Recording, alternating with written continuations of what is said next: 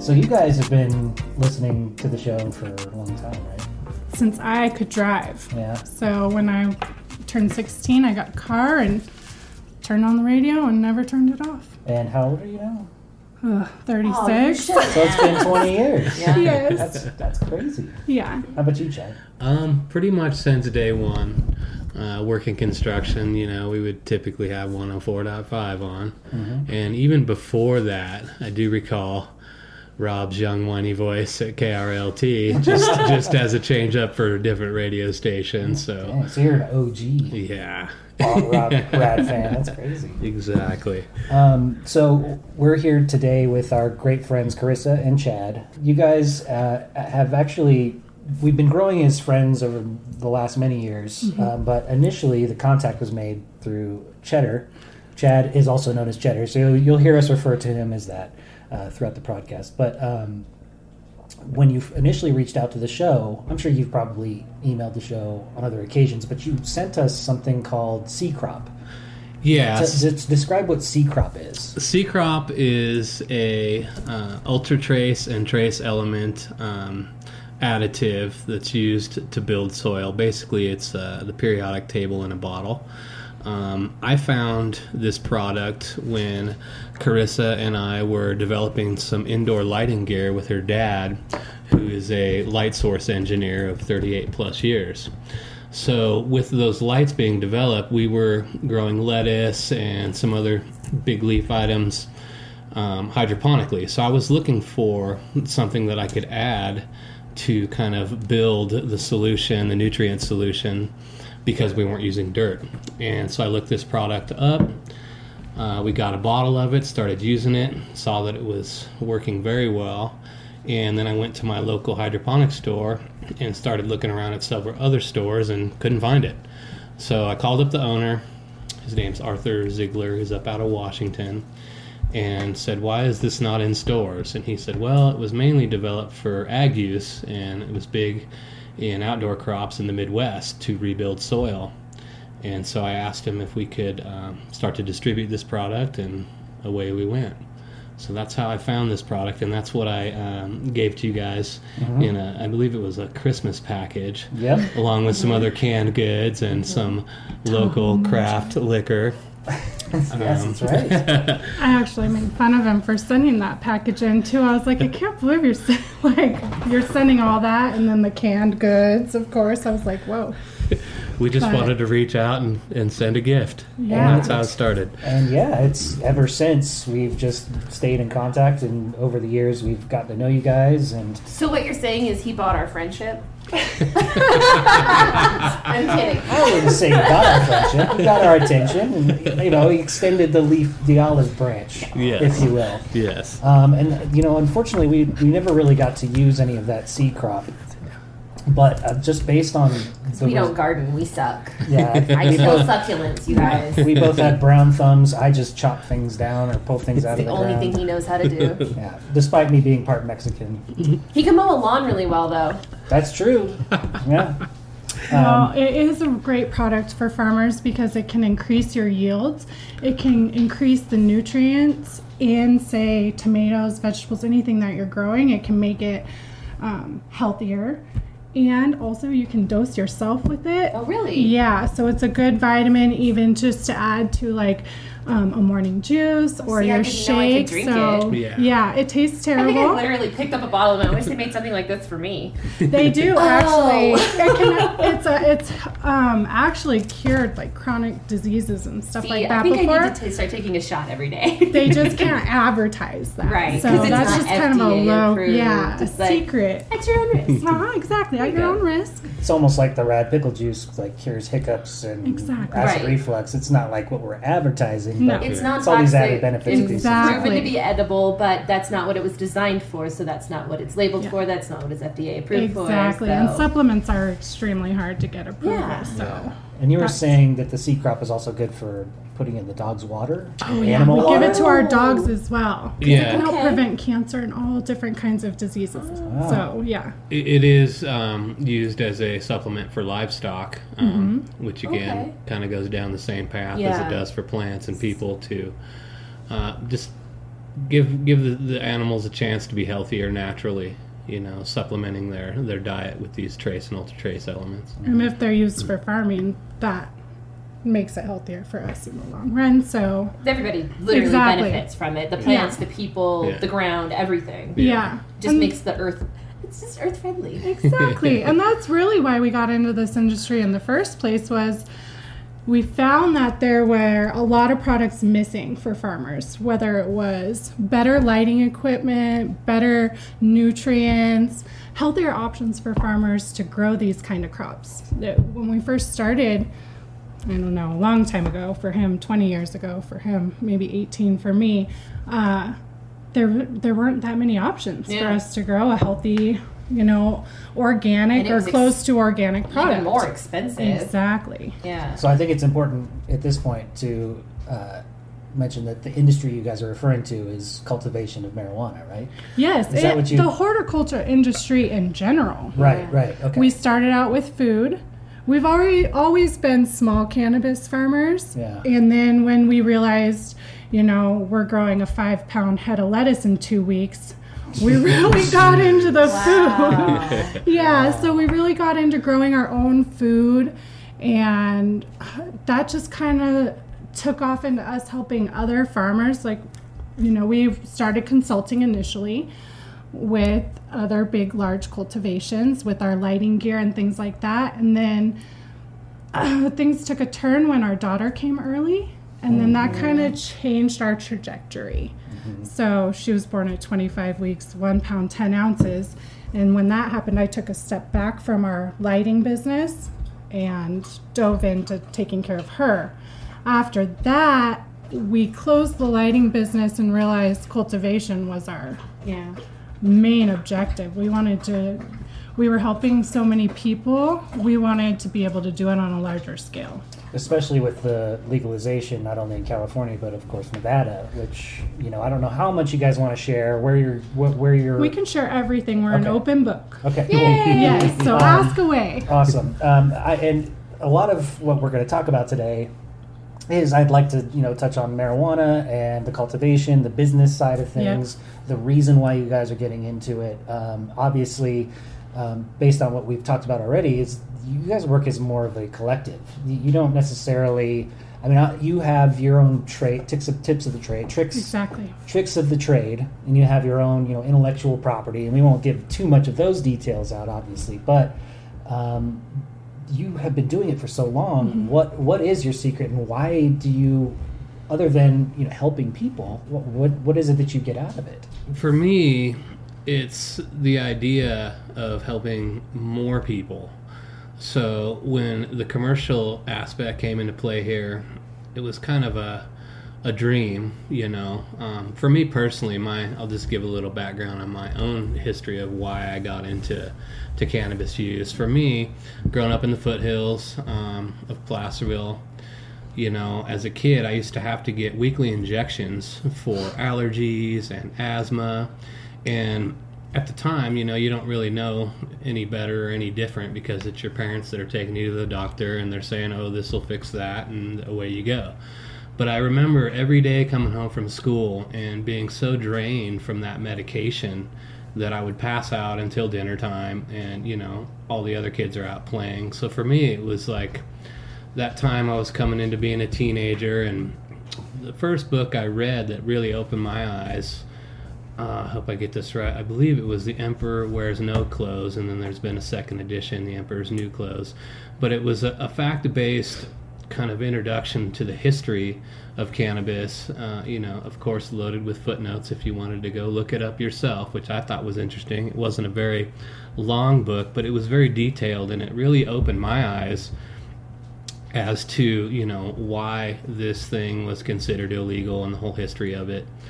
Um, so, in a roundabout way, I got into using it, and sure enough, my asthma deteriorated and went away, and I no longer had to take those shots. Um, you know, being big into snowboarding since day one, you know, there was a lot of backcountry hiking.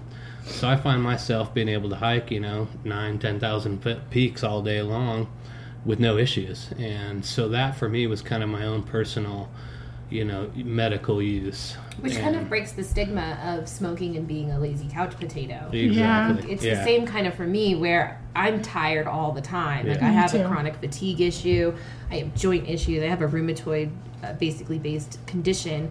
And the only times I felt good and able to do things and did do things was when I smoked. Yeah. Like it was the same for me. It was like, okay, I can do this now. Yeah. Like I could do math when I smoke. Otherwise I was just too tired to focus on anything else. So it's Yeah. like it kind of saved me in a sense. Yeah.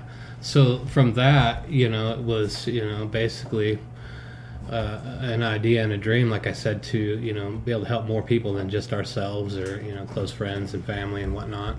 So it's always been a dream to do this commercially. Um, you know, how Carissa and I got the opportunity was, again, through helping people and I won't go into too much detail there.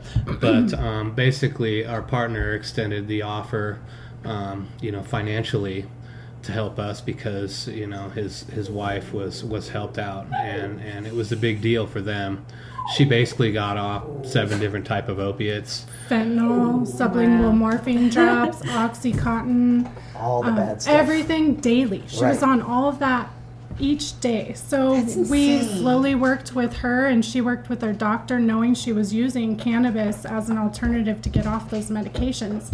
And we were slowly able to wean her off of it, and she's not taking a single pain uh, reliever of any kind other than cannabis, and she has severe scoliosis. Wow. So Oh my gosh. yeah, she suffers daily, and luckily her doctors are open minded, and so we were able to help her. In their words, save her life. Yeah. So that's, why we were I mean, blessed with this opportunity. She'd be facing renal failure and all sorts and liver diseases. they say she. They say she wouldn't be here today if it Yeah. wasn't for us. So uh-huh. I mean, Your hearing can't that take just that.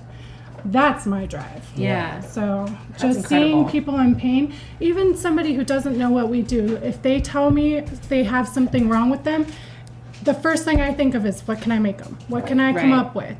I know I can help. Like I, I know I can try to help everybody. So if they say something, I try to whip it up. Yeah. Speaking of that, we actually had somebody uh, come out to one of our Brinapaloozas, and I, I don't know how the conversation came up, but uh, a woman's husband had chronic pain um, and had asked about CBD products. And you guys make this amazing CBD pain cream Yeah. that we use constantly. Um, and they had reached out, and I, I had said something about you guys making this product.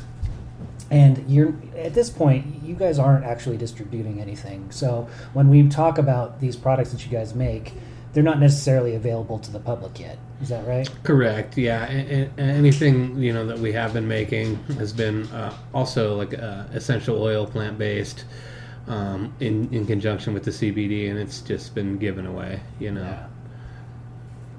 So when uh, Carissa, I think we had connected that listener with Carissa. Do you remember? She stepped out of the room for the dogs. I'm so sorry. No, you're it's fine. okay. Right. They You were, got dogs. He's You a good puppers. yeah, they're good dogs. One was eating and one was jumping. just- it was she's- just not working. She just wanted you so I badly. know. She's like, I want, I want to. Do So we were we were just discussing um, a listener from Brian Palooza um, that wanted the pain cream, and we couldn't remember if they had connected with you or not. Did they? I have been helping a lady named Connie. So if you met her at Brian Palooza, Yes. Yes. So thank her you. husband suffers from severe arthritis, and they've been using the pain cream, and they have relief. He has relief, so he's That's on his third jar. Yeah. So it's it's going great for him. So Uh, so we were we were also saying that this stuff isn't. We're, we're talking about all this amazing results that you guys are getting from your product Mm-hmm. specifically, um, and all the different types of products, and we'll, we could talk about all those other things too. Of course. But they're not they're not available publicly yet. They're not Not yet. Yeah. So this isn't. Unfortunately, we're not going to be able to take emails and be like, "Hey, hook me up with your weed guy, man." Pretty soon, Yeah. you guys can do that. soon However, enough, and we will make that. You Yeah. know, we'll make that known. we'll find a way to do tho- that properly. Exactly. Yes. We're Don't opening. harass us yet. The facility is opening within the next 30 to 60 days at the most. I'm so excited. So we will be able to su- supply the public on a large scale. so That's we're, be we're so thinking. cool. As long as you're 21 years and older. There you go. So we're thinking like spring, summer 2020. Yeah. Yeah, like ear- early scale. summer. By the time we ramp up enough to where we're harvesting and, and producing uh, Right products uh, for the public. Yep. Cool. Um, so obviously, weed is fun to smoke for the you know recreational user, but a lot of this is about helping people. Yes. What other products? So that you're making these CBD pain creams. Uh, your flour is also you know Mm-hmm. amazing if you just want to smoke it. Um, what else are you guys making? We make a caramel that helps people with pain and also with sleep issues that you can add to hot tea at night and sleep through the whole night. We make capsules for Real quick before we get to the capsules, that that caramel we've been lucky enough to have, Mm-hmm. and we use it probably more than anything else. I think it's our go-to for everything. it's our number one That- product to help people. That is some of the best stuff, and we ended up just making like little balls. And Yeah. I, I loved those. Did you like little those? Yes, I was they wondering. so I meant to ask I you. meant to tell you. I forgot. Yes, they were really great. So I did I did a little, and it was just the exact dosage, which was the, Yes. it's a quarter teaspoon. That's all you need. I always, I always talk to the mics like they're people, but it's a quarter teaspoon, people. you would not believe what this stuff that you're gonna look at it and go, "That's not gonna do it." And, And some people actually the dosage is much less. Yeah, so depending on your cut that in tolerance, half. exactly. and I, whenever I give it, I, I'll gift the little caramel. I do little caramel bites. I'll roll them into Yeah. little balls. Um, for Carissa, I made a special one where I dipped them in dark chocolate and sprinkled them with sea Very salt. Mm-hmm. They're very good that way. It's just, mm. but uh, I'll wrap them in just wax paper and put them in the fridge. Put them in a jar, and you can just pop them. And I find some people can get two doses out of just one of those. I agree. So Yes, everybody's tolerance to cannabis is differently. Some people can't ingest it at all. Yeah. Right. I'm related to some of those people. My Yeah. dad, he cannot take cannabis internally at Hmm. all. So there's a lot of people that are affected differently. So Mm-hmm. we make edibles like the caramel. We make capsules for all kinds of things. So we can boost your immune system if that's what you're looking for, along with a, hap- happy dose of CBD and THC mm-hmm. if, you know, depending on your ailment. So if you need help with inflammation, headaches, cramps, back pain, you have scoliosis, you're fighting cancer, things like that. So immune system um, capsules would be very helpful for somebody, say with cancer, because right, or like maybe you want to keep your immune system up. like my uncle. He has uh, uh, multiple sclerosis, Yes, and so his immune system is shot. exactly. Everything is shot. Everything's basically just destroying itself in his body, and he takes CBD for things like that. And I think that for him, an immune capsule would probably be the best option. So Yes, and we make those for your immune system, for sleep, for Mm-hmm. just straight pain. Um, very low dose if you just need to function throughout the day, but you're suffering from pain. Mm-hmm. We make uh, tinctures. Yes, you do. For right now, we've been infusing Tahoe Blue vodka Mm-hmm. for our tincture. Which isn't licensed right now, by the way. yeah.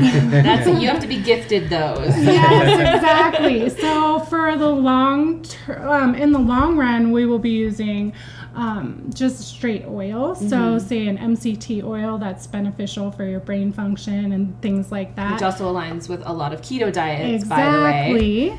So we will infuse that with our CO2 extracted oil in the future, and we can make those the same as the capsules. So for sleep, immune system, energy. Um, if you're struggling from depression, we can make them so you feel happy. Um, eh, basically, So really, we just need a, a menu. yeah, like exactly. Like a, you, we almost want to create like a health profile. Like, what are Mm-hmm. you needing, and just pick and choose and say, I need this, this, this, and this, and we can you can customize it. We you can customize. and that is our long term goal. And think- Yeah. how involved will that be though if you do like an a la carte? Well, I think of- I think one of the things that we've found is you know with all the technology coming out for oil extraction, separation, things like this, where people are really trying to isolate all of these parts and pieces of cannabis. We're finding that it's the synergy of everything, working together mm-hmm. that is most beneficial. And by that, I mean a lot of these products that we're talking about fine tuning are in conjunction with cannabis and essential oils that are, you know, medical grade, therapeutic grade. And that's where you can kind of dial in recipes. Mm-hmm. But we've definitely noticed that it's you know everything together in combination is what is benefiting people the most. So, there's, So- there's, so it's not such a wide variety of ingredients. Like you don't have like a witch's No, wall of you know eye of newts and all those you know hundreds of different ingredients. You can basically make a Horny combination for goat all these weed. Exactly. various Yeah. stuff using bare minimum Exactly. yeah. of what you guys have at your disposal. and the raw extracts or you know for, for for cannabis or what what kind of house that you know already fine tuned to mix and that's because that plant's been doing its own thing since day one and that's why it's here so um, it's interesting to you know be able to uh, fine tune for specific ailments but it's uh, it's awesome It really is. And this is like the new frontier. You guys are, are uh, pioneers, in my opinion, uh, in this sense. I, we've been going to plenty of dispensaries for many years since the legalization in California, at Since least before. for, for the medical grade stuff. Yeah, I've been going to for I've had my medical license since my early 20s and I've been going to Yeah. dispensaries for a long time and I've watched the change happen and Yes. it almost feels like you guys are sort of heading towards almost a grassroots approach Mm-hmm. with a modern touch I would agree with, with that. yeah like we finally have gone through okay what the dispensary industry was Yes. what it is now, what the product is, what's happening to the products, which was always the fear from mm-hmm. every grower I ever talked to before the legalization was the fear of it heading towards the way of the cigarette company. Yeah. Pre rolls and crap weed, and it's really just about push and push and push and get the product out, not the focus on the product, which is the opposite of what you guys are doing. Yeah. That's been our goal the whole time. Yeah, so there's there's a fine line that you know that's there from what I call, I- I- and it's not a negative term, but it's the middleman. Bottom line, you've got people that are producing quality products that have invested the time to learn and also invested the time in you know um, figuring out quality genetics and so that fine line is you know based on the dispensaries that choose to opt for volume because they're charging the same price you know and bottom line the people that i feel get affected by that in a negative way are the end users. So all you people out there that You- want the good stuff request it. Don't be afraid to mm-hmm. ask or give feedback. If something's not quality if something's not good let them know because bottom line people that are that are using it you know are are are deserving of, of quality product. And again i'm not not bad mouthing dispensaries but there is you know that portion of the business.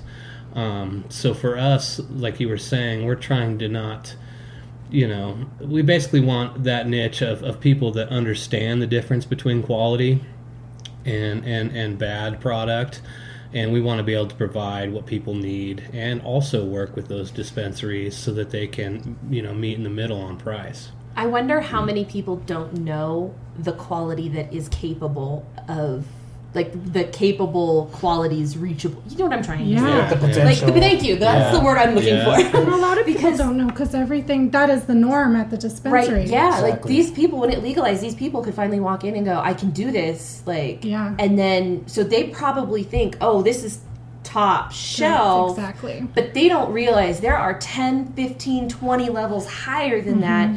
They're going to give shelves. you not only more Yeah, bang for your buck because Lots like you, shelves. yeah, right. It just there's no there's no ceiling there. There is Yeah. no top shelf. You're not getting it. I guarantee you're not getting the top shelf in the dispensary. It may You're have not. a branded strain name like what we talked about earlier. Like sour diesel is one of my favorites. Yeah. But the sour diesel we're getting these days is nothing compared to what it used to be. And, you know, putting something like that in your hands would be a kind of a rude awakening for the people that have just walked into the dispensary and going, "Oh, I'm going to get a joint try it for the first time." You're not trying you're not smoking what your parents were smoking. You're not smoking what we were trying to legalize, you know, 10, 15, 20 years ago. yeah Exactly.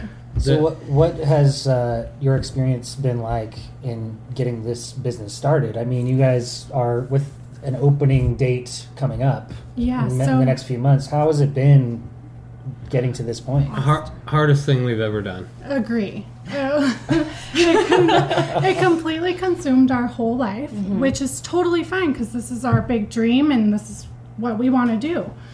But it's taken four years to get to almost an opening point. We, we knew we wanted to do this four years ago, and so we started researching how do we do this legally on a Yeah. large scale. We really had no idea. We're doing it legally on a small scale.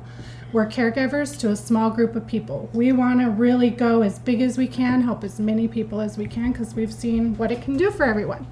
So I started, since there was no licensing available, I posted a Craigslist ad for a license to grow weed.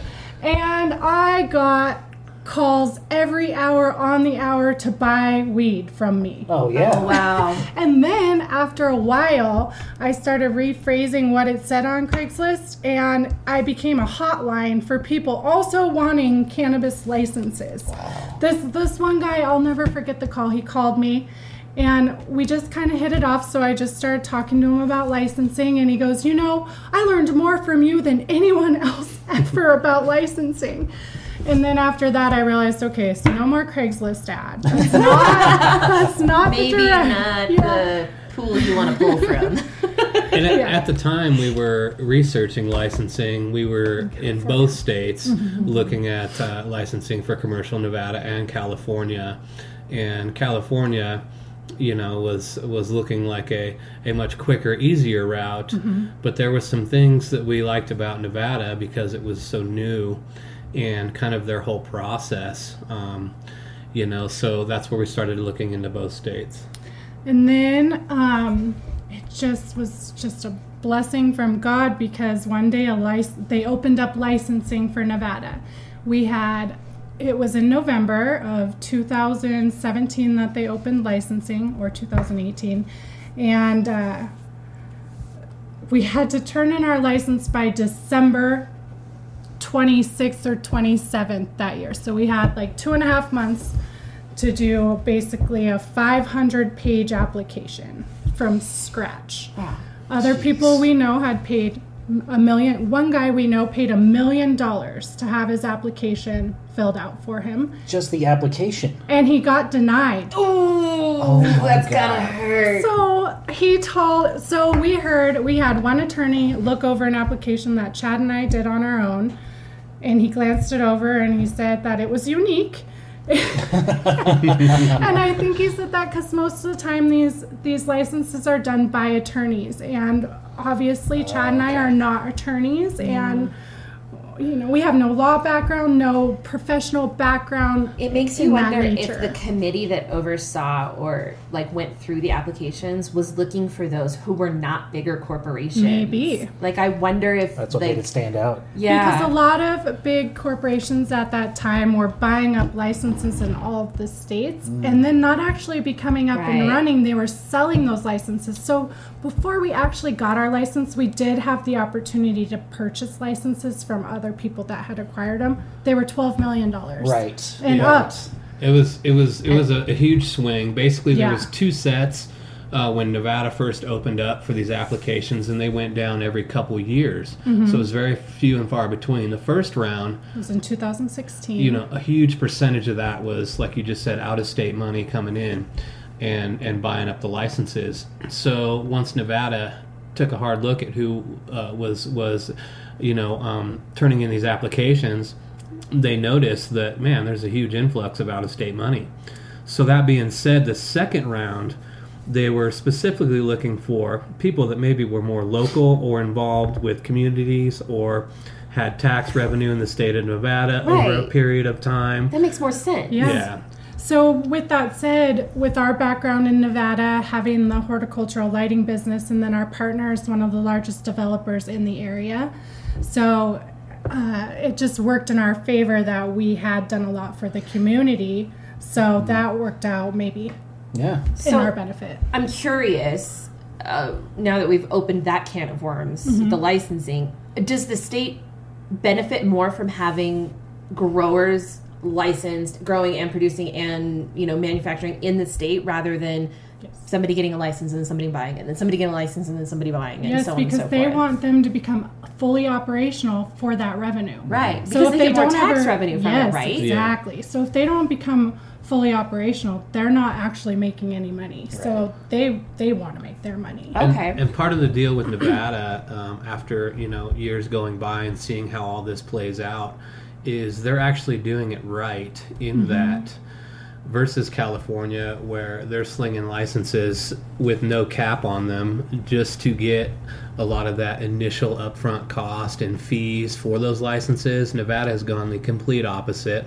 Uh, it's a very hard process, and they're matching the licensing of people that cultivate and produce to the dispensaries, and only X amount of dispensaries are allowed, county by county. Exactly. So it's a slow growth versus having a dispensary every 10 feet. But slow and steady wins the race. Exactly. And when we submitted our licensing, our attorney apologized to our partner and said, I'm sorry, it doesn't look like you got it because only 4% of licenses got approved at that time. It just turned out that we were one of those 4%. 4%. Yeah. Woo, says a lot about the four percent that Yeah. we're even eligible. I mean, I'm surprised there hasn't been a clause put into the legislation saying that out of state you can't be an out of state licensed purchaser kind of thing. Like I'm surprised that hasn't happened yet. And I think that because they make they start a business in that state, Yeah. so they're not out of state. So I know, like one of the local companies we work with, or not work with, but compete against eventually. They have a license. They have facilities in Nevada, all over the East Coast, Florida, everywhere. So Yeah, nationwide, and that's mm-hmm. that's part of the big business. So as each new state jumps on board, they might, well, they are becoming aware of that, mm-hmm. and so hopefully Yeah. that kind of plays out, you know, for their locals that have been doing this in the shadows and and actually have the skill and the knowledge versus just people throwing money at it. Right. Of course, everyone wants to get in on it. Well, yeah, it's, Of the, course. it's the green rush. Yeah. Well, and so this is basically why you guys had to prove everything you were doing. Mm-hmm. Every step, the building had to be built by a certain date, and you Oh, had to prove sure. production has, and like you had to go to. Didn't you have to go to court? Uh, we did. We Yeah. had to go to. Um, we had to go in front of the city and get special use permits to operate both That's right. businesses, and we had seven out of seven committee member, members vote yes. So that was. It was a stressful process, but it went really well. One thing I can say about that process is the time that we took, you know, doing that application was it, it was a ton, and you know it was daunting. Uh, Just take one item at a time, figure out the answer, get it filled in appropriately, and don't miss any steps. Mm-hmm. That being said, when we started working with the local entities of the planning department and the building department and the fire, Fire departments, everyone has been so helpful, and it's Yes. it's the, the deal is is if you go into it thinking they're there for you which is how it is that you can't be scared to ask questions you can't be scared to bug them because you're trying to get this complete you know application or license or building plan submitted. So everyone that you know you would suspect would be you know maybe standoffish because of what it is complete opposite. Everyone in the planning department like i said has just been so helpful. And so that's made it you know more enjoyable and and, and less of a burden. I wonder if a lot of that has to do with the fact that you are a mom and pop. You literally are the definition Yeah. of a mom and pop organization, and I think that that Yeah. goes a lot further these days than ever before. Yeah. Yeah. And I think that in some states, especially Nevada, you'll see that shift where the committees are like, "Yeah, we'd rather like have you because you know we know you're going to live here, mm-hmm. and we know you're going to produce for us, and you're going to shop in our grocery stores, and you're going to pay all the taxes here. You're not going to live over there paying your taxes over there, and we're not going to Yeah. see a dime of it." And they see that you have your heart in it. I like. I, I want to believe that Yeah, that's. I want to believe that too. like I want to so badly. and especially because during that whole process, our daughter, she wasn't in school at that time. She Yeah. did go to the planning department Yeah. with us. She did go to the special use permit hearing. she did go to the Department of Taxation almost every day with me because I had to go there every day with questions. Yeah. And and getting um, through to somebody on a phone call was not always that easy because. You know, I'm Face sure they're getting a lot so of much calls. difference. Yes, it really does. and Yeah, it really did. And we got, I mean, everybody remembers her more than us. Well, Look, how can you not remember That Khaleesi? kid. she is There- memorable. I don't like kids. Yeah. I would steal her. Although I've heard her get bossy and I hand her back pretty quick. yeah, I think you mentioned yesterday she oh was. yeah, she's my mini me. I was like, How whoa, is- she was how a little you yelling doing? at you all Oh, day. she's doing really good. She's doing awesome. She wanted to be here for this Yeah. today, so we had to go through the whole reason why she couldn't be. Yeah. Yeah. Maybe next time when Yeah. we're not Next talking time. too much shop, maybe Yeah, we can have her exactly. on and, and we can Yeah. talk about her a little bit more. Oh, Yeah. She's got a she'll very talk a interesting lot. story. Yeah. Yeah, she'll Oh, yeah. tell her story Oh, all yeah. day she could fill Yeah. up a few hours. That would be awesome. for sure. No, she's a she's one of those rare old souls. Yes. Just How old is Khaleesi now? She just turned six. That's right. Yeah. yep. Gosh, She's so great. Yeah, thank you. Um, so we keep throwing around Nevada, right? Yes, so Nevada. You guys are going to be mainly operating out of Nevada, so Yes. our Nevada listeners will be able to enjoy your services. Of Um, course. We'll be much right operating in yes, we'll be operating in Carson City, Nevada, so not to be confused with Vegas. hmm So we are northern Nevada, so we'll be supplying all dispensaries in Reno and Carson City as well as Vegas. Wow, Yeah. Fantastic. yes. that's huge. Yes. Oh so my we've gosh. already reached out to most of the local dispensaries, so they do know us. And we almost became growers for one of the local dispensaries at first. In 2016, we got hired by one of the dispenser, the largest one in Carson Almost. City. And right as we were signing that contract, the guy called and said, "We're going to go a different direction." Little did we know it was for It the better. Yeah, Obviously. it was going to help The us. The universe Yes. smiled Yeah. upon you. Yes, devastating back then, but really Yeah. a blessing. steer, steered us in the right direction. Yeah, Yeah. it's funny how that works, isn't Yes. It- Now we get to grow for ourselves. Exactly. Yes. You're doing what you actually wanted, Wanted to, to be do. doing. Exactly. And you just needed that Mhm. somebody needed to kick you off that curb. Exactly. guess, and we so to failed. speak. I mean, we failed a lot in the beginning. Got a lot of no's. It was just dead end after dead end, and we just knew this is. It was almost like a divine calling. This is what we have to do. This is what we're gonna do. one of the things we've learned is is so often you know you get terms thrown around of you know oh work harder do this and that and you know and as, as true as that is um, you know this in particular really opened us up to is you know that's exactly the case Yeah. if you truly want something bad enough you can get it what Yeah. we learned is Yeah. is in the beginning uh, you know, you'd get a lot of no's or a lot of shut doors or no answers to the questions they were asking. So for us, we learned to go and think outside the box and not accept no for an answer, but go f- seek the solution to the problem, go find the answer. And that's probably the biggest thing we took away from this is that's why people get discouraged. It's almost designed to where if you're, you know, easily thrown off by a no, then you're going to stop doing it no matter what it Yeah. is. So for us, it was okay, we want this that bad that we're going to make it happen no matter what. And that's Yeah. kind of how you have to go into anything. It's like getting kicked off a horse. Yeah. If you want to ride that damn horse, Yeah. you're going to get yourself up out of the dirt. Exactly. You're going to wipe yourself off. You're going to figure out what you did wrong. Yeah. And you're going to get back on that damn horse. And Exactly. this this came so quick as far as this green rush that that's where a lot of big business seemed to take control so rapidly The green and dis- discourage people that have been doing it and, and actually have I think a more of a legit right to be able to do it because they've been doing it the longest you know and so that's uh, the biggest lesson I think we took from the whole process was is just don't ever accept a no keep going Do you feel like the stigma behind cannabis was probably creating a lot of those obstacles? For me, it was. definitely Yeah. Definitely. Like personally or professionally? Uh, Both for me. Yeah. Because I felt like a lot of people didn't want to answer my questions because they were cannabis questions and they didn't want to be affiliated with the answer if they were wrong. Right.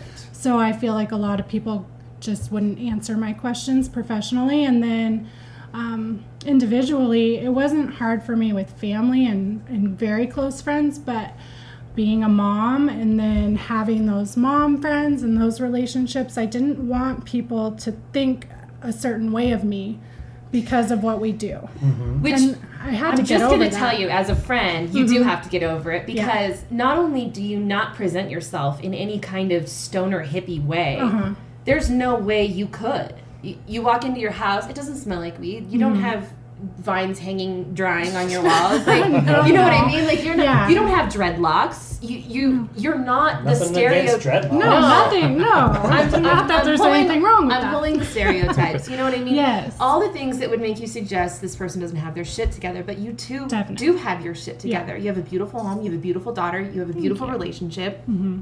You held. You keep yourself together very nicely. Like Aw, thank walking you. down the street, you would just look at them and go, "Oh, they're a nice, successful family." How, how do you uh, confront those people that might have a problem with you being a mom? Like, are there are there bickering other moms at school? Like, So they're not bickering. I think that when they find out, they more or less avoid me or oh, okay.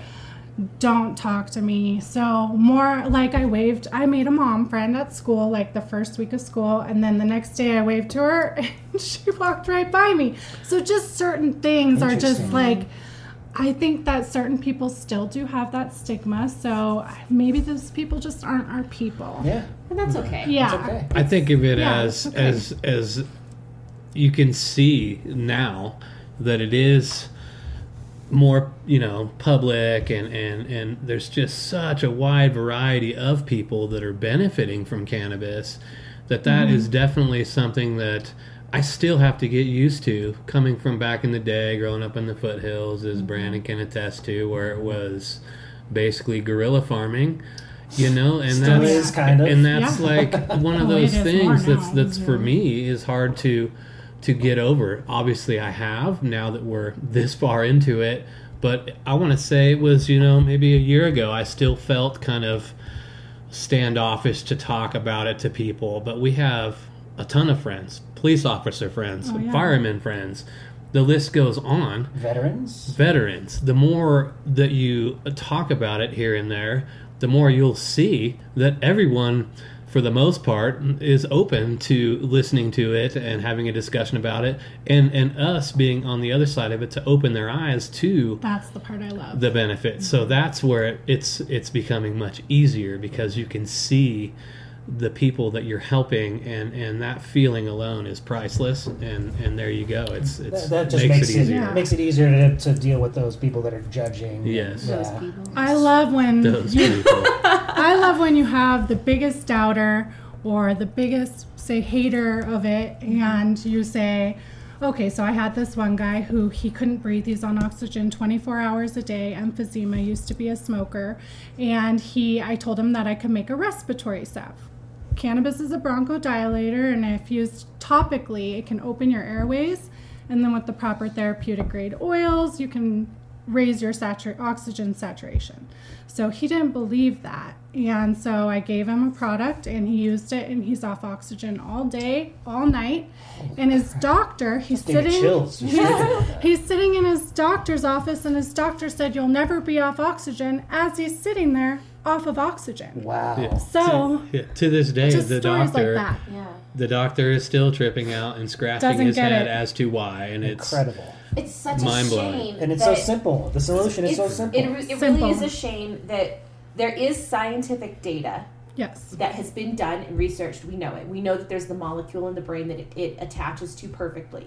I mean, it literally fills in what seems to be a gap in our brain. Yes, we have a lot of CBD receptors in Yeah. our brain, so it really does help brain function. And then you have these doctors that go through, you know, 8, 10, 12 years of medical school, and they're just taught to not even accept that data. Of course. That it just, it boggles my mind. Thanks, Big Farm. actually the fear that something like this Yes. could replace something like oxygen tanks Or That's- cancer Oxy- medication. Oxycontin. Oxycontin. everything anything that Yeah. poses a threat to the Yeah. big farm company believe me my uncle was he'll always be once once is always will be uh, a compound pharmacist he was always looking for the next new ingredient Yeah. if you look at it, there are hardly ever any compound pharmacists anymore because they don't want them looking for things. No. They They don't wanna want them to challenge because they will.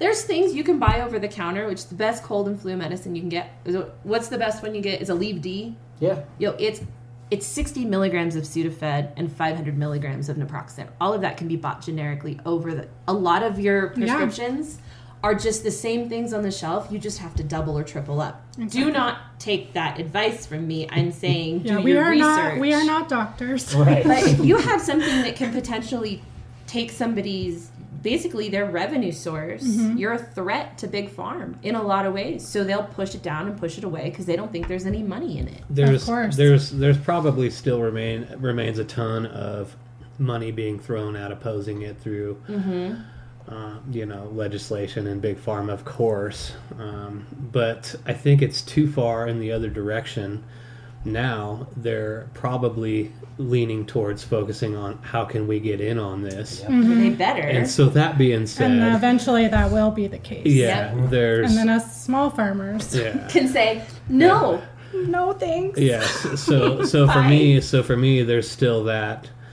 You know, you can't be disrespecting the people that have been hmm. doing this for the length of time, and I'm No. talking about all of those people that have been breeding cannabis since Yeah, you the know genetics. the 80s and have had mm-hmm. it passed on mm-hmm. from parents to them, and that type of of due diligence in the darkness and the shadows of, of it being illegal is you know something that still needs to be be there because it's very important. Without those people we would not be where we are on the legal side of things. And that's where you know i i really am excited to be able to doing this from the little guy aspect because there is so much of that already coming into play and that's something that needs to be curbed. And this is how we feel we can be a part of mm-hmm. that. We're not to make a comparison. Well, I'm gonna make the comparison. We're like you guys are like the new age bootleggers. Yeah, we Like- are kind of. Like it's almost like we're going through our generation's prohibition, Mm-hmm. and we're seeing the end of that. And those who stuck it out and did it behind closed doors and Exactly. continued on the same path.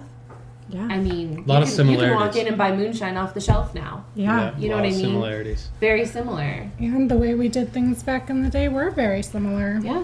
But Very but- secretive. And I think bottom line, as far as like comparing to things like you know uh, traditional medication and things like that, it, it blows my mind that you can watch a TV ad for a pill with a host of side effects. Oh, that are worse than the symptoms. It's so and if funny you to take the us. time to listen to those side effects closely, how you know it just blows your mind how there could even be you know something like that that's available. There's even there's even one of the disclaimers that makes me laugh every time. Like if the pill is called fuck it all, it says if you're allergic to fuck it all, you probably shouldn't take fuck it all. And it's like it's its How do you own, know you're going to be allergic to it? uh, your, Yeah. its own medication. Yeah, so yeah, stupid. mind blowing. So blowing. dumb. Yeah, but um, so But if they didn't say it, I know. Right. Yeah. Well, it probably happened to one person in the test group, so they have to say it. of course. Yeah. Um, so you mentioned guerrilla farming, and there's still a lot of uh, negativity that goes along with cultivation of marijuana. You know, there's uh, a lot of uh, homicides are committed because of people who have those types of grow operations in their house, and people just going to break in, steal their crop, steal their cash. Because a lot of the other side of the this whole thing is federally, you can't use banks No. to deal with your, your finances if you're running one of these businesses. So even if you're doing it legitimately, there's still those hoops that you have to jump through. Um, but when you're just doing it, it at your house or you know at, at a at a local commune, whatever it might Yeah. be, there's that angle that you have to worry about too. And how so? How are you guys dealing with that type of a threat?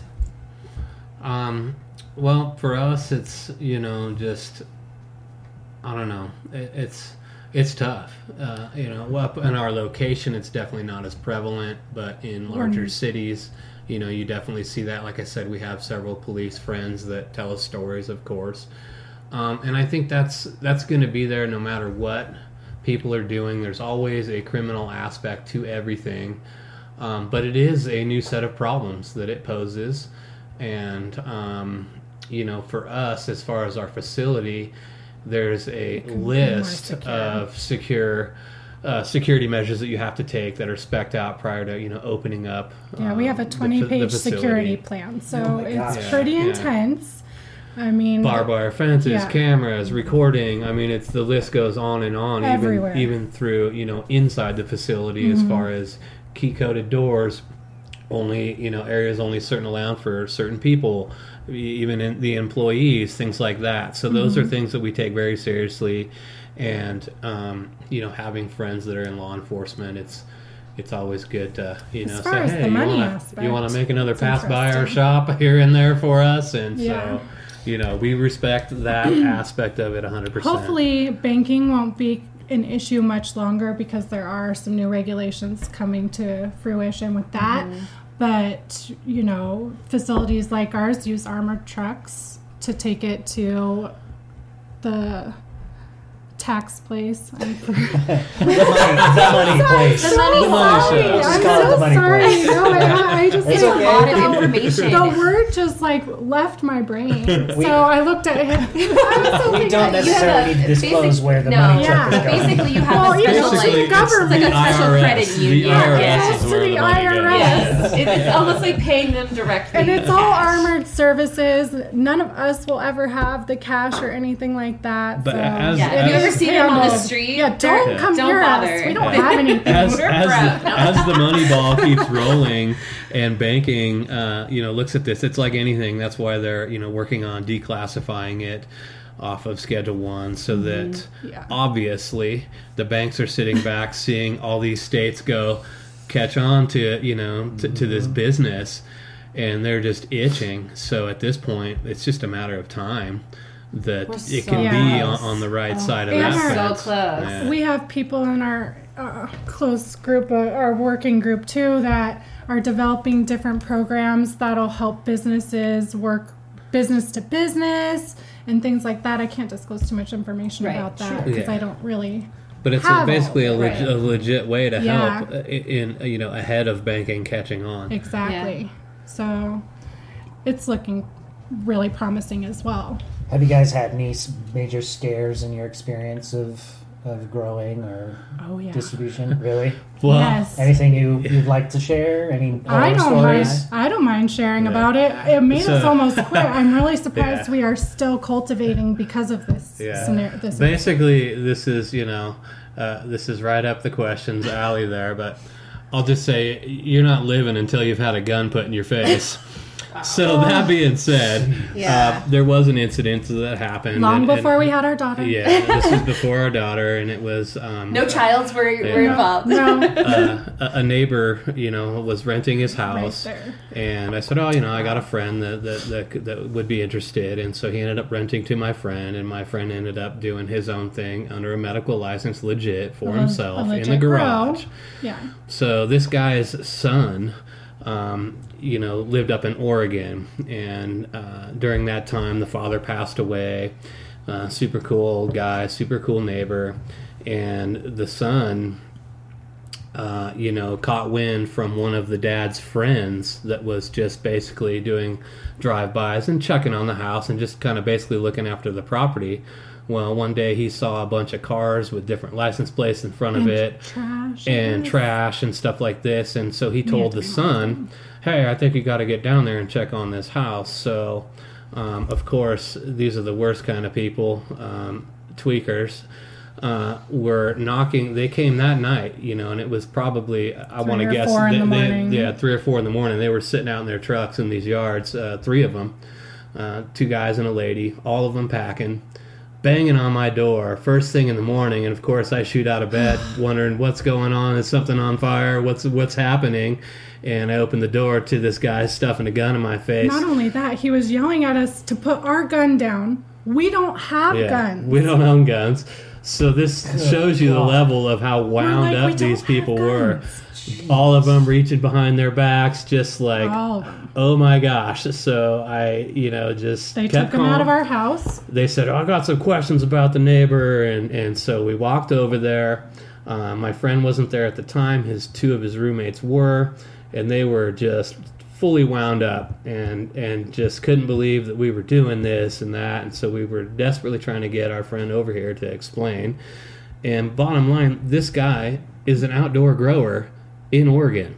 So it's it's In the just part of Oregon where they make their own laws, where the the cops don't even Yeah. go. It's Yeah. called like the Emerald Triangle where Yeah. he It's is. like the Yes. murder. Is this like Yeah. similar Yes, to Murder like Mountain? Murder Mountain, Similar, but yeah. it's right above it Yeah, in Oregon. Yeah. It, the Oh Murder gosh. Mountain Yes. is only like uh, it's Right there. right there at the border of Yeah. Oregon and California. It's it's up way It's up. So there's. Murder Yeah. Mountain and the Emerald Emerald Triangle Triangle. to Yes. completely avoid. Yes. Yes, So- avoid that at all costs. So Yes. our friend finally made it there. You know, that was the one renting. Came off of work and after getting a million phone calls. And bottom line, as the crank was wearing off, they were starting to settle down, and you know, um, calmer heads prevailed. Nothing went down, other than they, They basically robbed everything. him, took everything that he had, you know, harvested, whatever, and just said, "We're taking this straight up." And of course, not wanting to rock any of the boat, it was, it just was what it was, and it was very disheartening. Like Carissa said, it was almost a point of like, "What are we doing?" You know, I mean, obviously this Why had nothing are- to do with us, but it was still there. It Too was- close to home. It Yeah. was Yeah. crazy because what are we doing and why are we still doing it? Mm-hmm. Because at that time, it was it wasn't what it is now for us. We were just we didn't know why we were doing it. Now I think it's because we were literally called to keep doing it Mm-hmm. to get where we are now, to help the people we helped.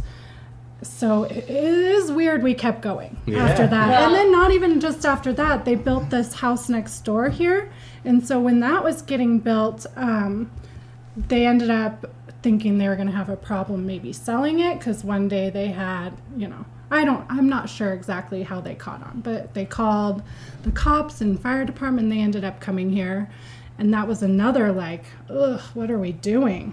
But of course, they came that went through. really well. and and it went to what what Haley had mentioned earlier that we wouldn't fit into that typical mold. So of course we invite you know the sheriff's department in Sunday morning. Hey, you know what's going on? Oh, we had a smell complaint, and come to find out it was only because the guy that built the house was trying to sell the house, and Mm-hmm. he basically called the cops on us because he was worried it wasn't going to sell for whatever weird reason. So, We don't stirring really the have pot. smell Yeah, issues yeah, here anyway. yeah. You can't smell That, that's Yeah. what that's I- what that's what the complaint was. Which is- is Yeah. funny Yeah. because we've been here all year, all seasons of the year, A lot of people have. and yeah. not once have you ever have we ever smelled it. Yeah. and people that don't know we do what we do come here and have no idea. So that was just one of those rare. Yeah. And they, they saw that we were compliant, uh, you know. They got the fire department check our wiring. Nothing they can Wow. do about But it. we- All the, they all said this is high and tight, and basically Best basically they've ever seen. high fived us and and went, went on literally I and went on their way. them like high fiving No. like a line and as to, to this to this day, we see we, still see the and we're same like, officer, "Hi." Just and- friends with them. and it's we're a friends. community Yeah, thing. yeah. Like you guys don't stir. You don't create drama. You don't create criminal activity. You are not the problem. You're Yeah. not what they look for. Yeah. You, you guys pay your taxes. You you Exactly. You're part of the community. You're not in it for. You're not in it for the money. You never were. You didn't even know why you were in it first. It was just like a. a It's never been for money with us. Right, It's always it's- been a. We ha- look at what we did for that person. it's not your passion. It's your purpose. Exactly. and that's why you're doing it even when you don't know why you're doing it Mm-hmm. it's just it's something you're supposed to be doing so we agree. you're always gonna like go back to that yes. for whatever reason this is your purpose So, Chris, I see you brought some some notes. Oh yeah. What, what is this fancy laminated? It's just um, different cannabinoids, different terpenes, how they work in your body, um, the medical benefits of different cannabinoids. Um, what maybe explain what a terpene is to people Yeah. so a That's- terpene is actually so there's terpenes in everything. There's 20,000 different terpenes. You can find them in mangoes, lemongrass, thyme, lemon lime, things like that. Um, there's a hundred, more than a hundred different terpenes in cannabis alone. So what that means is terpenes are um, basically like the unique flavors and aromas in the cannabis. So, say you get a a nug that smells more like citrusy, so that's probably high in limonene. So that's good for things like energizing you, uplifting you, relieving stress, things like that. So finding that right terpene for your ailments important and then also if you're just a connoisseur that can add flavor to your cannabis, things like that. We have a strain that's really fruity, and everyone always asks us if we infuse the terpenes. we don't do anything like that. We don't alter our cannabis. We don't No process our cannabis more than we have to. Yeah. Right. So, and the only process we will be doing in the future is CO2 extraction, and then I'll still infuse butters and oils for our creams and topicals, things like that. But, um, yeah, knowing your terpenes. So how do So- you find out what your terpene is? So, what, you know, like basically what's wrong with you? Okay. So, or what are you looking for? Mm-hmm. Are you looking for something more calm? So, if you want something more calm, you would do like terpinolene, which is more piney smell or taste. So really, you can Okay. once you learn the different terpenes, you can mm-hmm. really do it by smell. yes. Yeah. So you can kind of go, oh, well, That's this the one's going to have exactly. this in it, and this one's going to have this.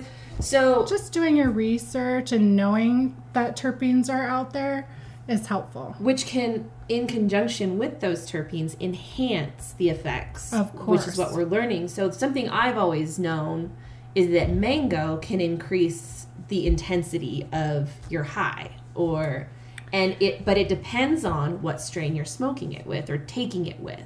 Yeah. So I think it's like it starts with an M. Is it my myrcene? Myrcene is your That's the- mango, yeah, that's the and that's also one. Mm-hmm. like lemongrass thyme. It's relaxing, calming, synergistic with THC. Yep. So yeah, that would be But it can't be the dr- it's not dried mango. It's got to be fresh mango. Mm-hmm. I have to. If you guys seriously smoke a bowl, slice up a mango, and sit back. Trust me on this one. You'll feel the difference. Yeah. yeah. So So there's there's a lot of science behind this, and are you going to sure. make a lot of this information available Of course. to the public? So, what I want to do is, I've been working on our website for a few years now, and I want to have all of the different terpenes on there, what ailments they're good for. I want you to be able to put what's wrong with you, and then our system recommend uh, an edible if you want an edible, the topical, and a flower. So, you can choose from.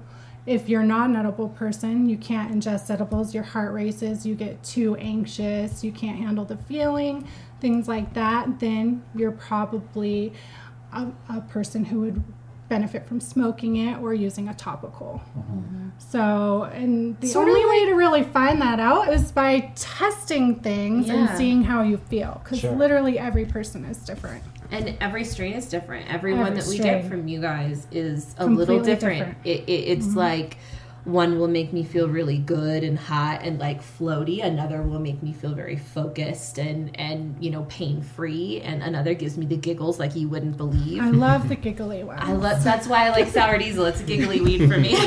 But- so so do you guys plan on having like since we're mentioning that the flavors and strains are different, they might taste different every time. Do you Mm-hmm. plan on having like a consistent like this is like the reserve b- blend, and that you'll have like one consistent one, so people can keep going to those Yeah. specific strains. We're Yeah, going to we- have 20 consistent strains. Wow. That's a yeah, lot, we, we want to be able to basically there's a, there's something out there for everybody. So we feel that if we can have a wide variety of strains, then we're going to be able to reach out and help more people. Um, of course, it'd be fun too to you know save some things for seasonal, you Yeah, know, yeah. yields, things like that. That would be So, holiday yeah, blend. the Yeah. holiday blend, the summer blend. You know what I mean? Sure. So yeah, that kind of create the mood and the and the feeling like if you want something that makes you warm for and toasty, that's going to be your Christmas blend. Yeah. Yeah. It'd be nice to come up with like a subscription box and have like Just like a idea. boxy have charm like or a like holiday- Curology. Yes, Yeah. Yes. I would love that. That that's I a think that's makeup. it is. you know what but so like your Cure, curology's um, not that i use it but their platform is similar to what you're describing Exactly. is you go through and you personalize what you need and you get so many products and you know Boxycharm's the same these subscription boxes not that we're gonna it, it's the way i'm saying it now is starting to cheapen it but it's not supposed to be like that. No, but it would be nice to have like like a box with a variety Yeah. each Yeah. month Like that you're subscribed to. Try I get a pain cream, Yeah. a flower, and I'm I'm begging for a lip balm because Yes. I get the disgusting cold sores. And I have made those before, and I'm so sorry I don't No, have no, them for you today. Don't apologize. but I just, it would be, you know, it's funny you mentioned, um, I didn't know about the bronchial Yes. expanding. Mhm. And when I was sick recently, I was using the pain cream And I did put a respiratory salve in your box See? this time. And I was using the pain cream alongside with my Vicks. And it, And it I feel like it helps better. It does. And I just had, um, so I had cool sculpting done on my chin. Like Ooh. just over a week ago, so it's still really puffy and I tender. want that. Yeah, it's so cool. I'll tell you more later. Okay. But um, but it's really very tender. I, I don't want to downplay. Like it's not like you go I in. bet. Yeah, it's like for the first couple of days it was really really just numb Mm-hmm. and just really puffy, and now it's just puffy and like just this is like ooh ooh ooh. Yeah. So I've been using the pain cream right here, and it's been doing wonders. It's been Good. working on my fasciitis on my foot. It works on all of my joint pains. I have joint pains everywhere. You know, I, I just want to bathe in that stuff. Yeah, the pain cream's really helping so many people and us too. He hurt his neck recently and mm-hmm. couldn't move at all, so that was really helping him with his mobility. And then our daughter has growing pains, and so oh, we've been putting the pain cream on her, and it doesn't go through your transdermal layer or get into your bloodstream, so you can use the topicals. You're not going to get high from it. Exactly. At all. It's we even have veterans that use our Yeah. topicals, and if you, so veterans are not allowed to use Right. cannabis because they'll lose their Yep. VA benefits. It's a federal program, so federally they're not allowed to. So we do have a guy that gets tested every three months, and he's been using our topicals for two years and does not test positive ever. It's, it's one of those things that we hope to think outside the box on once we get going is to try to break down those barriers, especially if things go the way We want to work with the VA. of it being Yeah. declassified, banks jumping on board, this, that, and the other. That would open, I believe, the gates to being able to help veterans in a way that they aren't going to be looked at as, as you know, that same old stigma. So that's something that we're hoping to really get involved with once, once we get up and running because wanna- it's it's a, it's a big deal to us. I want to put a pin on our vision board Mm-hmm. because we all talk about this all the time. Like you guys, the people listening to this podcast, this may be the first time you're hearing this, but this is a discussion that we've been having for years now. yeah. constantly coming up with ideas. But I just want to put a pin on the idea of your pain cream being used in pharmacies. I would love it. Like a f- like you guys created the formula hmm and it becomes a new medication. Like It would be amazing. right? Like Yeah. you guys are the new farm. Yeah. Well, you see a, you see a lot of CBD products. There's CBD now. It's in every grocery store. You Yeah. know, like there's dog treats, there's creams, there's other Yeah. various products that, that are CBD infused. So, A R M. are you guys planning on getting into the CBD industry as well? Like, is Oh, that yes. all in conjunction with? We are, but I think again for us too, we're we're seeing that it's the combination of things, and, and the more you try to break down and isolate, I think you get further away from that plant's, you know, um, purpose, which is uh, it's it's pretty much good to go in raw form.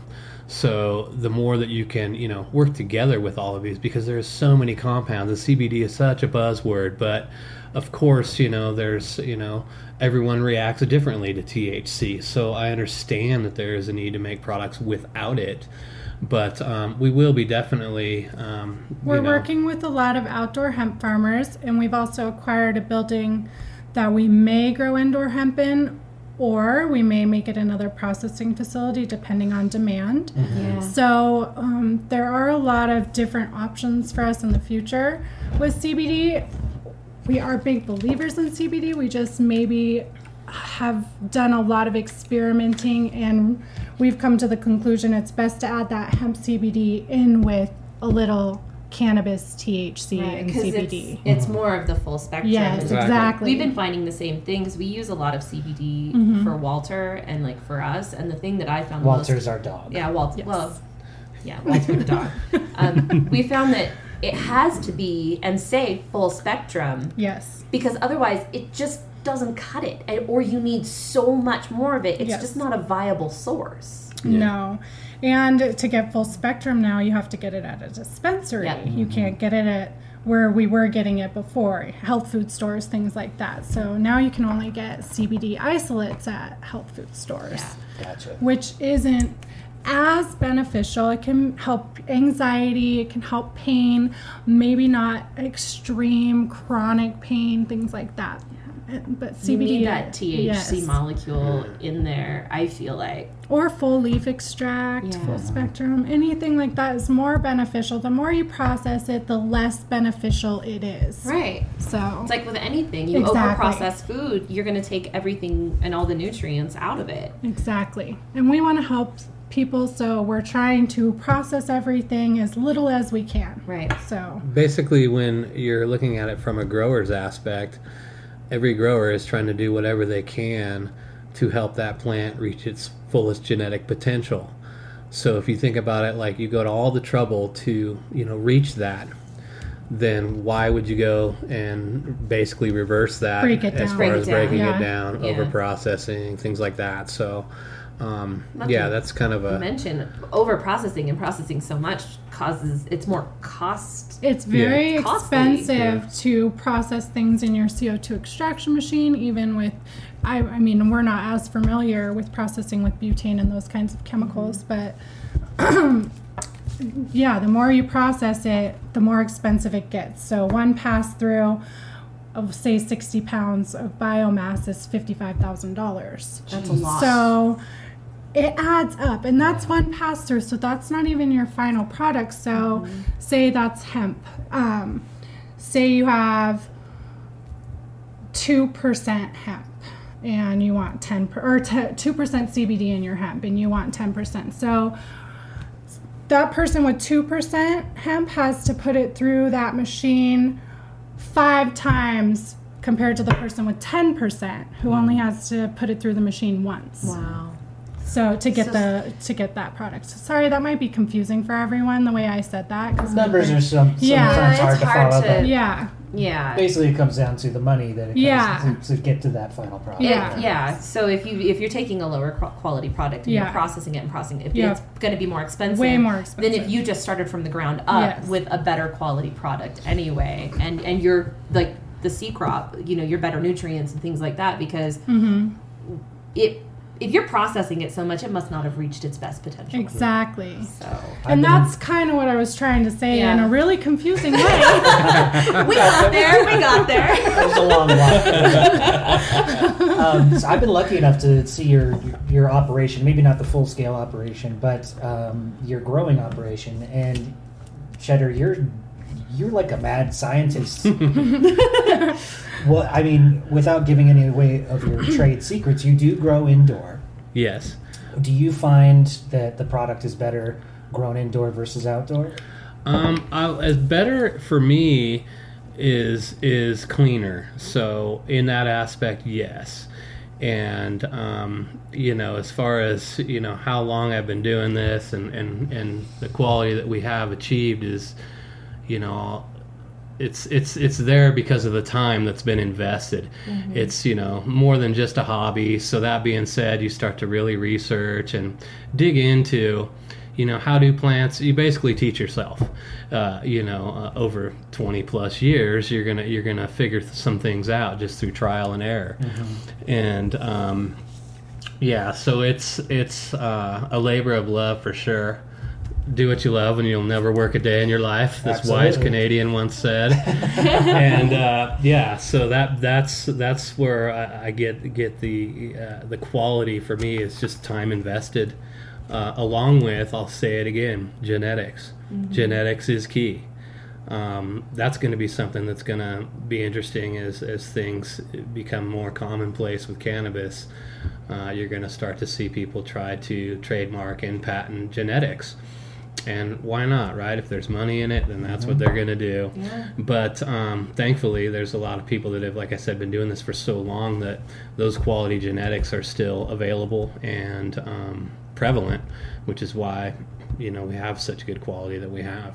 How do you determine what is a good genetically sound product? For me, it starts from you know um, sprouting seeds. You can start at that point and see how quickly they germinate. Uh, any you know given um, person that you get get genetics from, you can see you know how well they uh, you know start basically, and then from there it's watching the growth rate, the growth pattern, what's the structure like. You know, you get to a point where you start to sex out males from females, and then you can, yeah, and then you you, can put your see finger in their butthole. Exactly, exactly. So you feel around, and, and, and and you begin to figure out, you know, okay, what's what's Open the leaves. what's a better quality growing plant, and then from there you you know flower the product and see, okay, wow, this was a really good yielder, and then from there, okay, this tested very you know high, uh, and and and so that's kind of what I look for is is from the beginning. You know, structure of plant, how they grow, how they yield, And a lot of this is be, because where you're at now is a lot of a lot of it is probably because of this collective that you've grown over the years, pun intended, yeah, um, with people that you trust. Yeah. Like Like our genetics guy. Yeah, Yeah. there's actual people that are out there that are doing this genetic work Yeah, for you. I- I'm going to give a shout out to one of our favorite breeders, uh, Mad Farmer. Uh, grew up in the Central Valley, and just to give you an example of like how the lineage works and, and, and what I'm talking about as far as people that have been doing this. So his aunt in the early 80s went to Afghanistan on a peacekeeping mission and brought home some landrace Afghanistan seeds. Um, his dad was big into breeding and taught him and his brother. And so that's, you know, that's where you get people that have been doing it for so long that, again, through time, have been able to, uh, you know, get those quality traits that are desirable through breeding and not inbreeding so that they can have those quality, um, you know, uh, pieces to the puzzle that are still available. So um, that's that's you know one of many uh, that have been doing it for a long time, and that's where you're going to find quality product. I think a lot of people don't understand that the strains that we're smoking today derive from like a handful Yeah. of original strains. Yeah. Like you mentioned Yeah. going to Afghanistan to get Yeah. the you know the Afghan Kush. Yeah, Yeah. There's that's where it came from. Yeah. And th- In the Middle East, a lot of the, the Yeah. original strains came from there. I'm not even sure. So I guess because my family has been not only growing and smoking since way before I was born. Um, the stuff that I started smoking from my family is was at the time like 40 generational strains, like from original seeds. Yeah. That it's not been cultivated. It's outdoor grown. It's more natural. It's a little bit different than what you would expect Yeah. that shit will fuck you up. like it is like it's the difference between you know organic and and like clones. Like Yeah. it's just with I imagine with the same thing with any kind of cloning process. Eventually, it's just going to start breaking down and degrading. But if you're growing traditionally, where it's it's original seeds and you're mm-hmm. harvesting those seeds and you're producing more and more and more, it's just a completely different animal. yeah. I think it's like you're saying. You know, geographically, you'll have those varying strains from, like you said, mm-hmm. the Middle East to South America. Mm-hmm.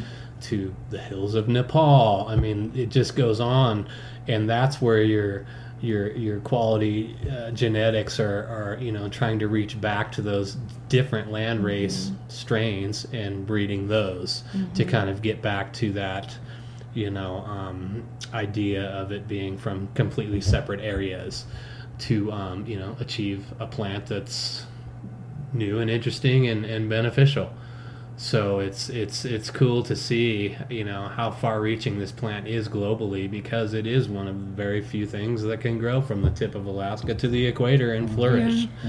So It that is found on every continent, Yeah. isn't it? yeah, Well, I mean, aside from yeah. uh, Antarctica. Antarctica. Yeah. Yeah. I mean, Yeah. nothing's found on Antarctica. The penguins, they love that stuff. so yeah, it's it's it's it's just cool that it is something that is uh, you know worldwide. What's Yeah. what? It, what is your favorite strain? Ah. All Too of many them. to pick from. all of them. Depends I on the mean, mood, right? yeah, exactly. That's the thing is is is you can just I don't know. Is there one that's easier to work with, like when it comes to cultivation? Well, after For me, all indicas are easier Yeah. to work with. Really? I yes, love their indica. leaves are their leaves are hardier. They don't get as bushy as a sativa, and they are far more easier to trim. And I do all of the trimming, so I would prefer all indica, except for I like to smoke sativas, I like smoke. Well, but I like to grow indicas. I like smoking my sativas during the day, and I like my indicas at night. That's like that's kind of a basic traditional. rule. It's a really yeah, basic I think rule. that's basic. yeah, Me too. yeah. Indica makes me horny. Sativa makes me giggly. Yeah, our house, our it's house true. bells is a tip, is a really uh, horny. bee. Yeah, your Hell's Bells is, is appropriately named because holy Yeah. Shit. Yeah. You're gonna have to have your own like adult section where Yeah. you guys. Oh, we do some- are. I'm gonna Yeah. make actually like I don't know a lover's box, I guess. Ooh. And Perfect. I make a lube. It's actually more of like a butter that you put on like 30 minutes before you get down, That's derived from Hell's Bells. You're and it screwed. and it creates it creates it. It's supposed to make your hoo ha feel stoned and also create a lot more moisture. Yes. Interesting. So yeah, I can It's a attest tingly- to the more I moisture thing on the Hell's Yeah. Bell. Like I remember oh, I smoking know. it and going, high humidity. And everybody that does that one about- is like, "Are you kidding?" That one is like, "I gotta go get down right now." I Yes. like, "I know." Yes, I love I love that one. So, have you guys heard of these suppositories that they've been trying out? Like, I've heard of that for like colon cancer, Okay. but not for sexual not for reasons? sexual No, reasons. we did one once. It was the hoo ha one. Didn't really do anything. Did for nothing. Yeah. Not a thing. That's So a- I think my butter will do what that is supposed to do. And it will make it taste delicious. Yeah. oh goodness. Butter. So well, it's like okay. okay. you want to so take weird. about twenty five percent off. yeah, Well, we look forward to that testimonial. yeah. It will be anonymous. I promise. So we want to know if if you can remember hmm in a in, tell your story of the first time you got high. I know mine exactly. Tell I it. just I told him the other day. I actually went to visit my brother in college. He was at University of San Diego, and him and a bunch of his fraternity brothers were at his dorm, and they were hitting a massive bong. It One was of those twelve it foot was long. giant. I had never seen a bong before. I had never smoked weed before, nothing. So they're like, okay, you want to hit it? And I didn't, I just, I was very shy. Mm-hmm. And So I said yes. And I didn't know that you have to pull the carb on a bong. Oh, did So I just kept hitting it and hitting it and hitting it more. And then all of a sudden, one of the guys pulled the carb, mm-hmm. and I took all of it straight to my dome. I felt so paranoid, So I so can't believe you remember it. I was. I, that's all I remember was how paranoid I was around Yeah. all these college guys. And here I was. We went out in San Diego. How old were you at the time? 16, 17, Oh maybe at the most. And I was just quiet. Is I know I don't think I said one word. Yeah. I was just so shy and paranoid. I think that's. That was my uh, first time. What, what was What was your first time? Oh, Do you it's too remember? cliche to say because I, I honestly can't remember. Really? I can remember certain times of being like stoned like that that were definitely in my early days. Yeah. Like the time I I I mean, you guys even to this day, you're not going to believe how much I smoked that day. and I can't believe I remember. I'll tell you one story. I think I was 16. Yeah, I was 16. And uh, my boyfriend at the time was 18 and his friend was 19. So they had a little apartment just around the corner from my house. So I go hang out there all the time. I was always pitching in for weed. I had a restaurant job just across the street. My tips went straight to the weed pile. Like, we basically had like, the three of us were such potheads together. We had like, uh, just these, just, it was like the tip pile or the extra cash and then we'd go buy our weed and we would all like divvy it up equally and we'd smoke it together. Like we never like it was it was a rule now except for his his roommate would stash a nug every once in a while out in the open in his rock collection. So nobody knew it was like his emergency stash and nobody knew it was ever there because it just looked like one of the, the other The rocks. gems. yeah it was real because he had like different styles and anyways that's another story. But I bet that didn't get dried out at all. No, just kidding. I'm just kidding. Agreed. Yeah, no, that wasn't. It wasn't great, but it was funny. It was. I'll tell you that story. It was funny. Um, but we had a six foot bong, six footer, and We used to do that at the top of the stairs. yeah, we had to stand on the top of the couch, and it takes two people because somebody Yeah, had somebody to pull has it to for pull it you. at the bottom. Yes. You never hit a six footer. I've never used one of those. Oh, it's so fun. I've seen It it. is. but I I've wish we had one right now to do I will just get as you us. have it. uh, We could make a six footer in an afternoon. Believe me. Oh, of course, Ma- MacGyver. Well, do you do you remember? Right? You remember um, Pogs? I'm sure he has Oh, yeah. PVC. Okay, right. So the pod containers basically Right. became bongs. Oh yeah, Pogs. So it was a purple six foot bong, right? PVC, just clear plastic, right? And on top of that, we rolled a, just a split, just huge. Like it was, we used a uh, um, Swisher Sweet roll, Uh-huh. and we we cleared it out, and we filled, and then we rolled it in like some sort of. I, I guess it was like the honey. It was some sort of Oh, sticky, yeah. tacky. At the time, I don't know what it was because it's not what we have now. Yeah. We hit the six foot bong and then we sat around smoking this joint. And I'm telling you, the only memory I have, it was like a dream. It was like everything around me went completely black except for what was in front of me. And at some point, I ended up backwards over the couch for like an hour and a half just sitting there. You, I've never been more. The only other time I can remember being that stoned, I left food in my mouth for like an hour. Oh my gosh. I was camping and I was like, oh, that's good. I forgot food in my mouth.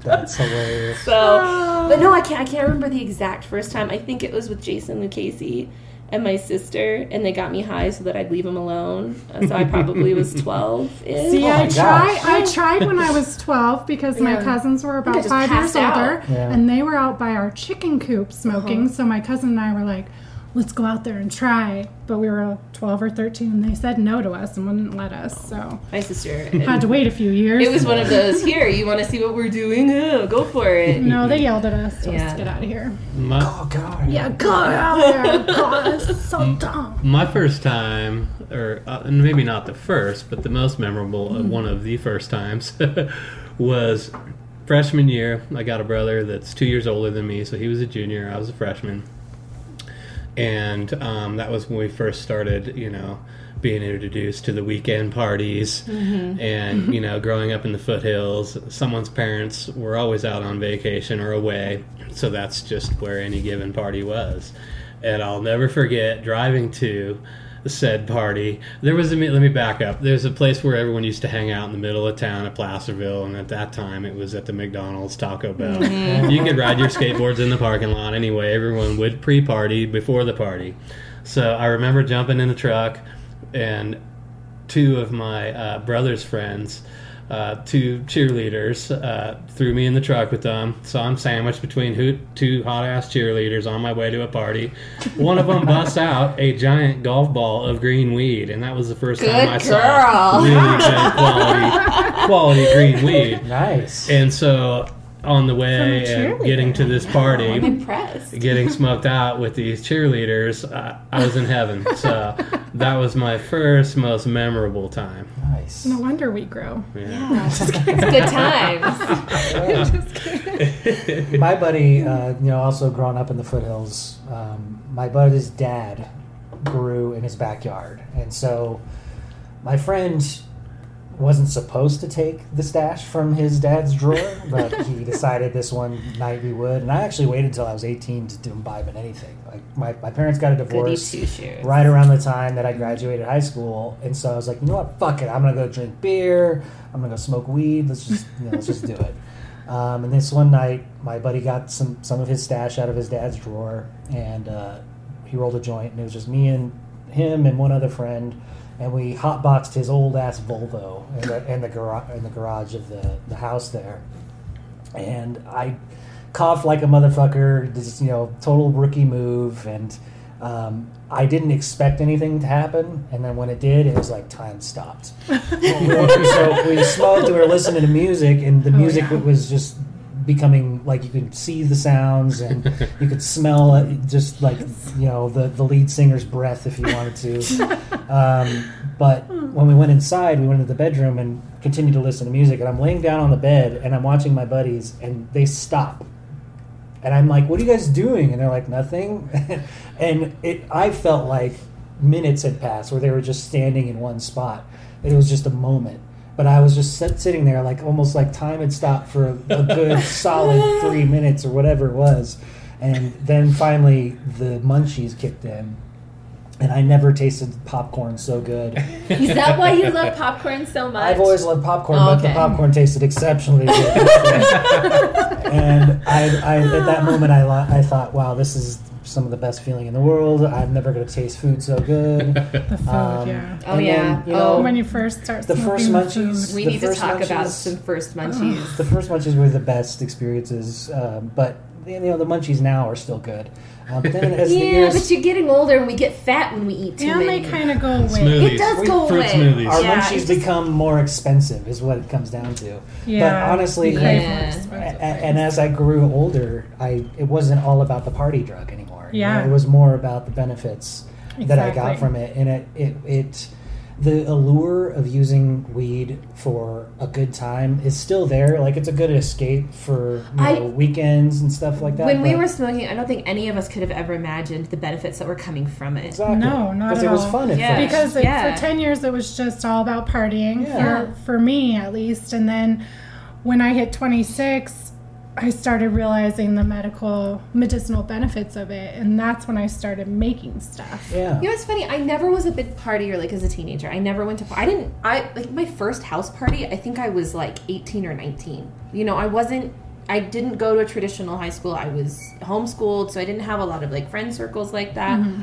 And even when I did smoke as a teenager, it wasn't about partying. It was literally kind of about getting the munchies and just like chilling out. Like we would watch, we'd play video games. Like it would be excuse me, sorry, just a couple of friends sitting around, getting high, hanging out by the Listening to pool, just, music. just li- you- listening to music. that's all we would do is listen to music and play Cruis'n USA Yep. the car racing Yeah. game That's awesome. we would play that all the time and listen to Tool, Incubus. Any things like Incubus? Oh, oh, my god! Incubus was my If, if you didn't start the session with Incubus, you didn't know what you were doing. Incubus back in my early 20s Oh, in a yeah. video game was that was just- yep. That's awesome. we would never smoke and go out No. we would smoke and stay home. Exactly. Exactly. Yeah. So did we. It was like Exactly. if we smoked and went out, I was an idiot. I couldn't go out I didn't like I was it. paranoid back then shy embarrassed Yep. I felt like everyone knew that I was stoned Yes. Yeah. and they're Well, all looking at me And even then, it was still shunned upon. To, Oh, yeah. really Yeah. shunned Yeah. upon So, Yeah. Chad, what was your first munchie? Like, did you have that experience? Um, I did, but not what would be typical I, as far as what I remember. Um, you know, munchie wise, I think it was going to be ice cream. My best friend Mark Ham, still Oh, his yes. older sister, uh, worked at 31 Flavors in that same said pre-party parking lot, and so yeah, it was going to be ice cream for sure. Oh yeah. But for us, we were um, I'll go I'll call them active smokers. So for us, all you know, being into skateboarding since day one as a kid, we would smoke and skateboard, and mm-hmm. you know, not necessarily around people, but for example, we lived out on five acres, and we're fortunate enough to be able to build a giant half pipe where we could invite our friends over. And so for us, it was always skateboarding Yeah. every day after school, before me. school, and then from there it went into snowboarding. yeah same So it was always and something we would just smoke on the mountain way, on the chairlift yeah, way more, Yeah. way more enjoyable. Uh, uh, I feel than than you know not doing anything and smoking. Yeah, see, I, ours was like we would do nothing certain times, but like my aunt has a really nice pool. It was always open to me, and my, it still is. You guys ever want to come swimming? It's one of those. She she's always grateful when somebody uses the pool. She's like, I'm so glad you're using the pool. um, but you know, we would do that.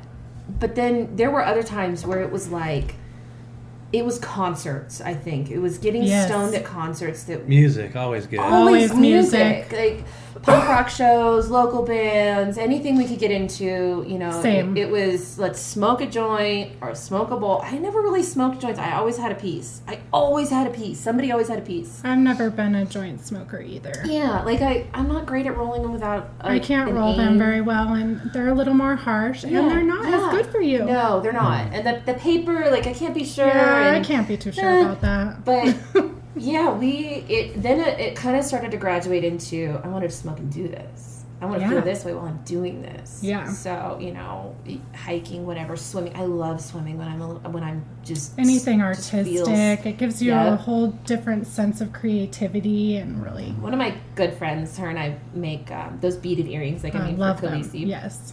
Um, they, they're really time consuming and they like you have to kind of focus. Yeah. Her and I will sit there and just pass a bowl or a joint just back and forth all day long and just bead for hours and hours and hours. They because beat off together. We do. Yeah, we used to laugh at all the uh, old ad campaigns for D.A.R.E. and such, you know, showing kids just sitting on a couch or an egg frying in a pan or something stupid like that. And just laugh because, you know, you think about i- i- anything is what you make it. Like, so, like I was saying, for us being active, and, you know, I mean, ask Michael Phelps. right? Right? Tell me you can't achieve things. Well, Well, I'm a much better cannabis. snowboarder on cannabis than I am off of cannabis. See, that makes My sense. coordination is way better. Even working out, I would prefer to take a big hit and then work out. Yeah. Yeah. Just I, it numbs the pain. It makes me stronger. A Yeah. little more aware. Yeah, and maybe I don't do that nowadays, but you know, used to. Yeah. Well, I, uh, I, I- I'm really excited about your guys' endeavor finally coming to fruition, and I'm so glad it's so close. It And we're definitely going to be making a big announcement when that time comes so that people can enjoy the benefits from all of the products that you have, whether it be for medical purposes or recreational. Um, so when that time comes, we'll definitely blast that out. But I'm really grateful for you guys sharing your story and educating a lot of people on this side of cannabis, not just for the use of it, but the cultivation and all that stuff. So thank you for being so open and willing to share that stuff because it's just it's just great. Yeah, Thank you guys so we- much. We're blessed. We're lucky, and yeah, look forward to helping people. Yeah. We can't wait to help people on a larger scale. Is there anything that we missed that you guys want to? There is one thing. Yeah. Um, there's a hole in the sky where a tree once stood, Oh Fuck no! me. Somebody's. and some son of a bitch Making is making money. money. Somebody's making money. I I am so prepared to leave this thing in the oh, dust. And he's sitting on the the hotel bed this morning. He goes, Oh, I You know, I think I want to come oh, up with. with a version of my own. And I You went, should. Oh, motherfucker. You should I'm not the helping you for this gotta. stupid jingle. You know what? I I don't gotta do sing, but I may. I may I need, actually send I in my need, vocals for I need that somebody one. to do this. Somebody's making money. That'll be me. She we had, can we can harmonize. she had the punk rock aspect down. I thought you could Aw. really oh. tell that that was her background. I love it. That was Well, you used perfect. to write punk rock songs when you were I did. a teenager. Yeah. You Yeah, could do I- this. Like I, the, my first song that I ever wrote was called Teenage Society, and it was like the, the most angsty, but also most pussy like Nasally, punk rock whiny. song. Oh my god! I still have I still have the cassette that uh, we originally recorded because I wrote it for a, a talent show that we did in eighth grade, and I actually had my dad sit in on the drums at my eighth grade talent show. And it- my dad was at the time, you know, late 30s, and uh, he was uh, like back in the corner, no spotlight on him. He was so embarrassed to be up there, but he was doing it just to help me out, you know, because I didn't know any drummers. So it was my buddy who was a bass player and myself. I can't remember the lyrics of the song. But No, it I wouldn't ask you to. Yeah, I You don't can't. Re- remember. you can't remember lyrics to most songs. That's true. It's I a make thing. I make up my own lyrics. Me too. Yeah. It's more fun. Did you, do, and listen I to sing. the, did you listen to the last podcast that we I did? listen to every was it the last one or the one before where I sang with uh, the "I'm Yours"? Yeah. I always thought he said, uh, "You did me in your bed and I felt it." Oh, no. Oh, you gone done done it, and I you felt you it, gone done me and, and I felt it. You like bet I felt it, but I I all and I just will always sing it. You you did Mm-hmm. me in your bed and I felt it. I think that's right. Uh, we could do a whole podcast We on could do misinterpreted that. lyrics. Yeah. Atta boy, Brandon. Yeah. Well, thank you guys again, and uh, we Thank are you. actually um, we're actually headed to Hell's Kitchen for some lunch. Hells yeah. I'm excited. Oh All right. yeah. Yummy. Namaste, bitches. The Rad